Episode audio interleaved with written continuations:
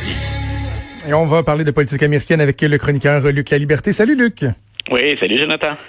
Bah, évidemment, on va revenir sur euh, les, funérailles de George Floyd qui vont être célébrées aujourd'hui. Son corps qui a été euh, rapatrié euh, dans la région de, Houston, au Texas. Mais je veux juste prendre un instant pour revenir sur un élément de la fin de semaine qui m'a profondément traumatisé. alors que le président américain Donald Trump a, parlé du fait que George Floyd, du haut des cieux, devait probablement se réjouir de la performance économique des États-Unis. Je, je, je sais pas, à chaque fois, je pense qu'on a tout vu avec Donald Trump. Il réussit, il réussit à me propulser en bas de ma chaise pareil. Là. Écoute, je, je, vais, je, je, vais reprendre bien entendu ton, ton intervention, mais je vais ajouter à ça aussi. Euh, C'était choquant, le, le, effectivement, de, de, de l'entendre associer la mort de Floyd euh, à la relance économique ou à des chiffres, en tout cas, qui étaient moins désastreux parce qu'on est en période de, de, de récession. Là. On l'a confirmé officiellement, mais il y a effectivement quelque chose de choquant, puis encore plus choquant si on analyse ces chiffres-là, ce que le président, à l'évidence, n'a pas fait. Mais oui, le taux de chômage a régressé. Il y a moins de gens que ce à quoi on s'attendait qui, qui euh, attendent l'aide gouvernementale, mais c'est toujours plus grave pour les Noirs. Euh, ils n'ont pas profité de ce regain-là ou de cette embellie, ne serait-ce que partielle. Pour la communauté noire, ça s'est détérioré. Donc, c'est comme s'il ignorait, une fois de plus, les, les, problèmes. Et moi, c'est ce que je déplore. Euh, qu'à la limite, on soit en faveur de son message de la loi et l'ordre, ben c'est une des choses qui est sur la table présentement. D'ailleurs, on discute des, des, forces de l'ordre puis de, de, leur pouvoir. Ce qu'on maintient le niveau de financement des forces de l'ordre, les budgets? Euh, est-ce qu'on réforme les corps de police? Est-ce qu'on va pas en démanteler comme on l'a annoncé mm pour, pour Minneapolis? Euh, ça, ça, ça, fait partie de la réflexion. Je comprends qu'il y, ait plusieurs points de vue, mais d'ignorer un message d'empathie ou de sympathie, écoute, ça, c'est très grave. Et quand je disais, je vais ajouter à ça, je sais pas si nos auditeurs ont vu durant la fin de semaine qu'à Buffalo, le corps de police de Buffalo a apostrophé vigoureusement un manifestant qui est un homme de 75 ans. Et dans la vidéo, on voit très bien le policier pousser l'homme de 75 ans qui tombe, qui se heurte le sol, qui saigne et qui est toujours hospitalisé. Et le président a, dans un gazouillis ce matin, tard hier soir ou ce matin, a dit, euh, écoutez, c'est un complot, ça, ce, ce, ce geste-là, alors qu'il n'y a rien dans la vidéo qui laisse place à interprétation il est poussé par un policier, il tombe à la renverse et se fracasse le crâne sur le trottoir. Euh, on voit à quel point le président est incapable d'avoir ne serait-ce qu'un bout de sympathie ou d'empathie pour les manifestants ou encore pour la cause des Noirs. Et même, je le, je, le répète, parce qu'effectivement, ta réaction, je pense que c'est bien difficile d'imaginer une autre réaction que ça. Comment ne pas être choqué quand le président récupère la mort de cet individu-là euh, pour l'associer à des chiffres économiques qui lui sont un peu plus favorables, mais que ces chiffres-là sont défavorables à la communauté de la personne qui est décédée mm. dans des circonstances pour le moins troublantes et controversées. Juste une réflexion sur euh, l'élément de l'incident de Buffalo dont, tu fais mention.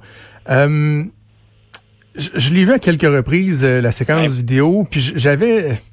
J'avais quand j'étais un peu mitigé là parce que effectivement la brutalité policière il faut la dénoncer et, tout et tout comme on le fait mais en même temps tu as envie des fois de dire aux gens lorsqu'il y a une opération policière lorsque vous voyez un groupe tactique avancer en, tapant le bâton dans leurs mains là, pour faire déplacer une foule, tu scram, votant, là, tu sais, et là, ce, pauvre monsieur-là a été poussé, puis bon, on le voit, il trébuche pendant, mais je veux dire, pour moi, si on, a comparé à faire une échelle de gravité en différentes interventions, à un moment donné, il y a aussi l'élément de, de, risque de, de te dresser devant la police aussi, là, tu sais. Bien sûr. Moi, ce à quoi je référais, c'est le cri du président au complot. Oh, oui, non, je comprends. Ce qu'il dit carrément, c'est qu'on a piégé la police, puis que l'homme, finalement, s'est fracassé le crâne. Euh, ça faisait partie de la game, ça faisait partie du jeu. Ben, tout à fait. Quand, on va au-delà des forces de l'ordre, puis écoute, j'ai eu combien d'étudiants qui ont participé à des manifestations euh, à travers les ans, euh, ils le savent en plus à quoi ils se confrontent, là, qu'est-ce qu'ils peuvent encourir quand on va à l'encontre de ce que la police nous demande de faire.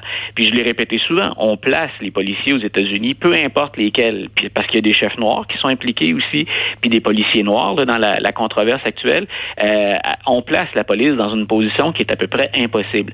Est-ce que le policier pour Buffalo, euh, visiblement le, chef de police de Buffalo puis la ville ont décidé de, congédier les, deux premiers policiers, ceux qu'on voit à l'avant-plan, euh, ils ont été suspendus plutôt, mais si l'homme aurait dû se conformer, euh, reste que quand le président crie au complot, puis qu'il dit finalement ce sont les progressistes ou les démocrates qui font qu'on assiste à ça, là on nage en plein délire. C'est là où je, je, je, voulais récupérer la déclaration du président. Absolument, absolument, je comprends. Donc aujourd'hui, les funérailles de George Floyd, à quoi on s'attend? Bon, évidemment, il y, aura des, des, cérémonies, il y aura sûrement des, des, figures publiques qui vont prendre la parole, mais est-ce que le fait que ce soit officiellement ces funérailles, est-ce qu'on craint que ça vienne euh, raviver là, une, flamme qui s'était euh, un peu atténuée lorsqu'on parle de, la violence, des débordements dans les manifestations et tout ça? Ben, dans l'ensemble, d'abord, le fait que ce soit une cérémonie privée aujourd'hui, ça va probablement contribuer à éviter que euh, des manifestants ou que les médias en couvrant ça soient tentés par le sensationnalisme ou la récupération.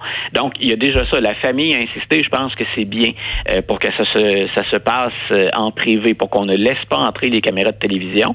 le pasteur a déjà pris, celui qui va présider la cérémonie, il a déjà pris les devants en disant que ben, finalement, on allait rendre hommage à quelqu'un qui avait eu des hauts et des bas. Et, et ça, c'est une des choses aussi Hein, quand on, parle de George Floyd, ceux qui sont des partisans du président, le président lui-même disent, écoutez, c'était pas un ange. L'homme, il a été arrêté à plusieurs reprises, euh, il a séjourné derrière les barreaux.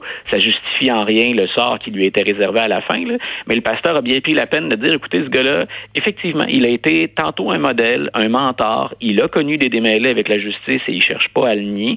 Donc, je, je pense qu'on est de retour à un ton un petit peu plus normal. Et quand on regarde les manifestations, si elles sont toujours nombreuses, on a vu à Washington en fin de semaine à quel point les gens étaient au rendez-vous malgré ce que le président gazouillait. Je pense qu'on est quand même arrivé à un certain niveau euh, d'activité pacifique et que cette fois-là, le message porte sans nécessairement qu'on confronte continuellement les autorités. Je dis pas qu'il n'y a pas des mots qui sont échangés, mais on est, on est plus loin dans les manifestations de la violence qui a marqué les premières manifestations, surtout celles qu'on a vues à Minneapolis.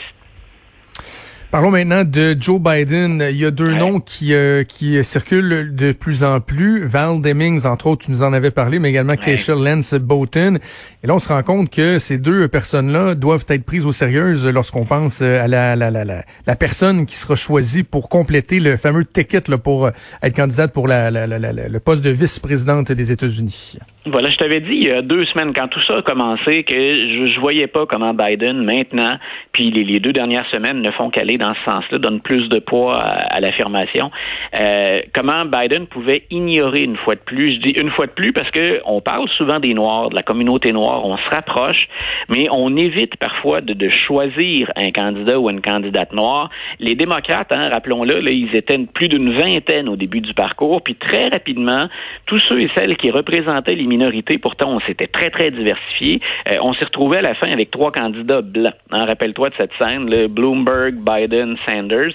Mhm. Donc, comme comme Biden a déjà annoncé que ce serait une femme, ben moi je pense que la pression elle est elle est, incontournable. Biden va choisir euh, une femme noire pour être à ses côtés et le fait qu'elle soit intervenue, soit dans le passé, soit présentement sur la question raciale, sur la question des forces de l'ordre, que ce sont deux femmes qui s'expriment drôlement bien, qui ont des histoires personnelles inspirantes, ça fait de Val Demings et de Mme Lance Bottom à, Atlanta des femmes qui sont incontournables. Il y a peut-être Kamala Harris qui peut encore leur damer le pion. Euh, elle, on sait ben, que c'est sur son passé de, de procureur en Californie, euh, ben, peut y être amenée sur le tapis, puis qu'elle aura justifié des choses.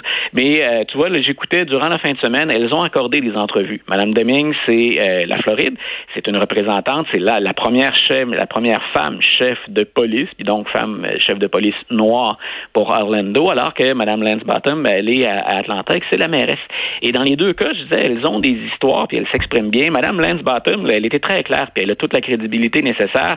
Pas plus tard qu'hier, ce qu'elle disait en entrevue, c'est écoutez, j'ai beau être la mairesse, D'une ville, d'une ville qui a un passé aussi où on a accordé aux Noirs une place depuis les interventions de Martin Luther King, mais comme maire, euh, comme chef de police, hein, comme conseillère municipale, euh, je peux pas vous dire que je me sens en sécurité pour mes quatre enfants. Donc euh, cette fois-là, c'est quelqu'un, c'est une figure d'autorité, c'est quelqu'un qui est en fonction, mais qui n'hésite pas à mettre sur la table l'ensemble de la situation. elle dit écoutez, mon jeune fils de 12 ans et a utilisé mon compte sur Amazon pour se faire venir un pistolet jouet. Et elle a dit ben j'ai été terrorisé par ça parce que je me suis dit, c'est déjà arrivé qu'un jeune noir, c'est Amir Rice, je crois le nom à Chicago, euh, qui a été abattu à peu près à son âge pour s'être tout simplement déplacé en utilisant un pistolet jouet. Et, et, elle remet donc à la face de tous les Américains, écoutez, c'est pas parce que je suis mairesse que je me sens en sécurité? La police a beau mm. me rendre des comptes, moi, comme femme noire, je constate encore aujourd'hui que si mon jeune fils de 12 ans sort avec ce pistolet jouet, ben c'est pas comme n'importe quel enfant ou un enfant blanc qui sort avec un pistolet jouet. Et, elle était cette fois-là un peu plus émotive. Mais donc, elle a la crédibilité pour parler des Noirs, pour parler comme femme noire. Elle a un peu d'expérience en gestion. Puis de l'autre côté, Mme Demings, ben, elle était à la tête, elle aussi, des forces de l'ordre. Euh, elle a eu un passé de, confrontation à assurer. La Floride, c'est loin d'être exempt de confrontation raciale. Donc, quand on a deux femmes qui s'expriment aussi bien, deux femmes solides, deux femmes noires crédibles, euh, et qu'on a Kamala Harris, ben, dans ce trio-là, je pense que Joe Biden risque de trouver sa prochaine Je termine en, dérogeant un peu de notre plan de match, comme j'aime le faire, parce que j'ai pensé à quelque chose. Je veux qu'on fasse un peu de politique fiction ensemble. Euh, parce que Joe Biden a, confirmé dans les derniers jours qu'il avait officiellement le nombre de, délégués euh, suffisants là, pour, euh, pour l'emporter lors de la convention du Parti démocrate. Et je me dis, à partir de ce stade-ci, si il y avait un, scandale tel que Joe Biden devait se retirer, s'il y avait un, un, ennui de santé, est-ce qu'il y a un mécanisme automatique qui ferait en sorte que, par exemple, le deuxième en liste euh, serait euh, déterminé, euh, désigné de facto, donc Bernie Sanders, est-ce que ça viendrait réouvrir la porte à, tu sais, je, je, je, veux pas faire du wishful thinking puis d'espérer que finalement ce sera pas Biden, mais connaissant le personnage, connaissant des fois ce qu'il peut avoir, les, les casseroles qu'il peut traîner, il se passerait quoi s'il devait se retirer d'ici à la convention? Je me permettais de rire parce qu'on est vraiment dans la politique fiction. Là, on, ben peut, jouer sur ce terrain-là tant qu'on veut. Euh, il n'y a pas de mécanisme particulier, c'est-à-dire que ça fait pas automatiquement de Sanders le candidat démocrate. Donc probablement que des progressistes et M. Sanders lui-même diraient, ben écoutez, on était dans la course, puis on a parce qu'il perd pas ses délégués, hein, M. Sanders. Il va être présent à la convention, puis il y a déjà des États qui vont dire, euh, nous allons voter pour Bernie Sanders. Donc c'est toujours possible qu'on assiste à ça. Mais ce qui se passe à ce moment-là, faudrait voir quand les votes sont enregistrés, ben il faut voir ce que les délégations de chacun des États pourraient décider. Et il faudrait voir également quelle serait la volonté du parti. Mais dans les règles, ça se règle sur le plancher de la convention. Donc c'est pas impossible. On a vu un scandale sexuel. L'affaire semble s'étouffer. Puis euh, dans les sondages, on semble pas considérer que ça nuit beaucoup aux chances de, de, Joe Biden. Mais il y a toujours ce scandale qui, qui, lui plane euh, au-dessus de la tête comme une épée de Damoclès quelque part. Donc euh, ou encore, M. Biden, certains l'ont fait, puis c'est pas une blague il est très, très âgé. Euh, dans le groupe d'âge plus vulnérable pour la COVID-19, il se passe quoi s'il l'attrape et qu'il en garde des séquelles importantes ou qu'il est touché malheureusement, comme c'est le cas pour nos, mhm. personnes âgées? Euh, donc, dans ce cas-là, je répète, ça, va se décider sur le plancher de la Convention et on verra ce que les délégués qui ont appuyé Joe Biden vont décider de faire. Mais je répète, la chose qu'on peut déjà exclure, c'est pas parce que Joe Biden serait, pour une raison ou pour une autre, euh, incapable de se présenter que ça fait de Bernie Sanders le candidat automatiquement. Lui peut toujours revenir à la charge et ses partisans, les progressistes, mais ensuite, il faudrait voir dans ce qu'on a à offrir. Et là, on peut imaginer euh, des scénarios où on invite même quelqu'un qui n'était pas dans la liste des gens, euh, dans les 24, 25 noms là, qui, qui, à un moment donné, sont apparus sur les, bulletins de vote ou donc qui ont été considérés pour l'élection. Parce qu'il y, a une euh, notion de floor candidate ou quelque chose comme ça, quelqu'un qui peut se présenter sur le parquet de la convention puis dire je me présente une extrémiste. Là. Voilà, comme par exemple, on a beaucoup parlé dans les sondages récemment d'Elizabeth Warren. Madame Warren a déjà misé, c'était sa stratégie à long terme, c'était quand on aura à trancher, si on parvient pas à le faire entre Biden et Sanders, je serai le floor candidate, le candidat de compromis. Il euh, n'y a rien qui empêche le, gouverneur de New York, Cuomo, qui a eu la cote hein, pendant un C'est le nom que j'avais en tête, tu sais. Ben voilà, ben j'ai senti un petit peu que tu, tu m'attendais avec ça dans le détour. Donc, il n'y a rien qui empêche un candidat comme Cuomo de se présenter puis de dire, ben voilà, j'y vais. Euh, dans des circonstances exceptionnelles, on imagine déjà la formulation, là, pour servir mon parti et mon pays, hein, je suis prêt à, à me lancer, c'est pas exclu. Mais je pense qu'avec ce qu'il a acquis jusqu'à maintenant, Joe Biden, puis avec l'appui très fort de la communauté noire, mhm. on l'a vu encore les rencontrer durant le week-end, euh, puis euh, les écouter, c'est on a joué beaucoup sur les images hein, durant la fin de semaine, alors que M. Trump semble ne pas écouter, ne pas entendre surtout. M. Biden a rencontré des représentants de la communauté noire et il a presque pas parlé. Il était là pour entendre et pour écouter. Donc, on joue vraiment hein, les, deux images aux extrêmes, aux opposés. Euh, moi, je pense qu'on va tout faire pour que Biden se rende là, ne serait-ce que parce que dans les sondages, en plus, on l'a déjà dit, M. Biden est peut-être le candidat qui, euh, effraie le moins ceux qui craindraient une plateforme beaucoup trop progressiste. Il y, a, quelque chose de rassurant, M. Biden. Je pense que c'est ça qu'on va vouloir garder jusqu'au 3 novembre. C'est drôle parce que tu dis qu'il était là pour entendre et écouter. J'imagine la réunion de préparation avec son, son équipe et là, M. Biden qui dit Hey, je pourrais dire telle, telle chose. Son équipe dit Non, non, non, M. Biden, on, est là pour entendre et écouter. Parce que vous Biden, parlez pas. une page blanche dans votre texte, puis respectez ça cette fois-ci. Voilà. Non, M. Biden, on le sait, quand, il veut jouer les trop bons gars, spontanés, enthousiastes, ben c'est habituellement là qu'il fait une bourde. Donc, euh, il a été plus discipliné durant le week-end. Voilà. Bon, bon, on fait le point à la fin de la semaine. Merci, Luc. Bonne semaine à toi. Bonne journée. Bye, Jonathan. Salut. Vous écoutez Franchement dit.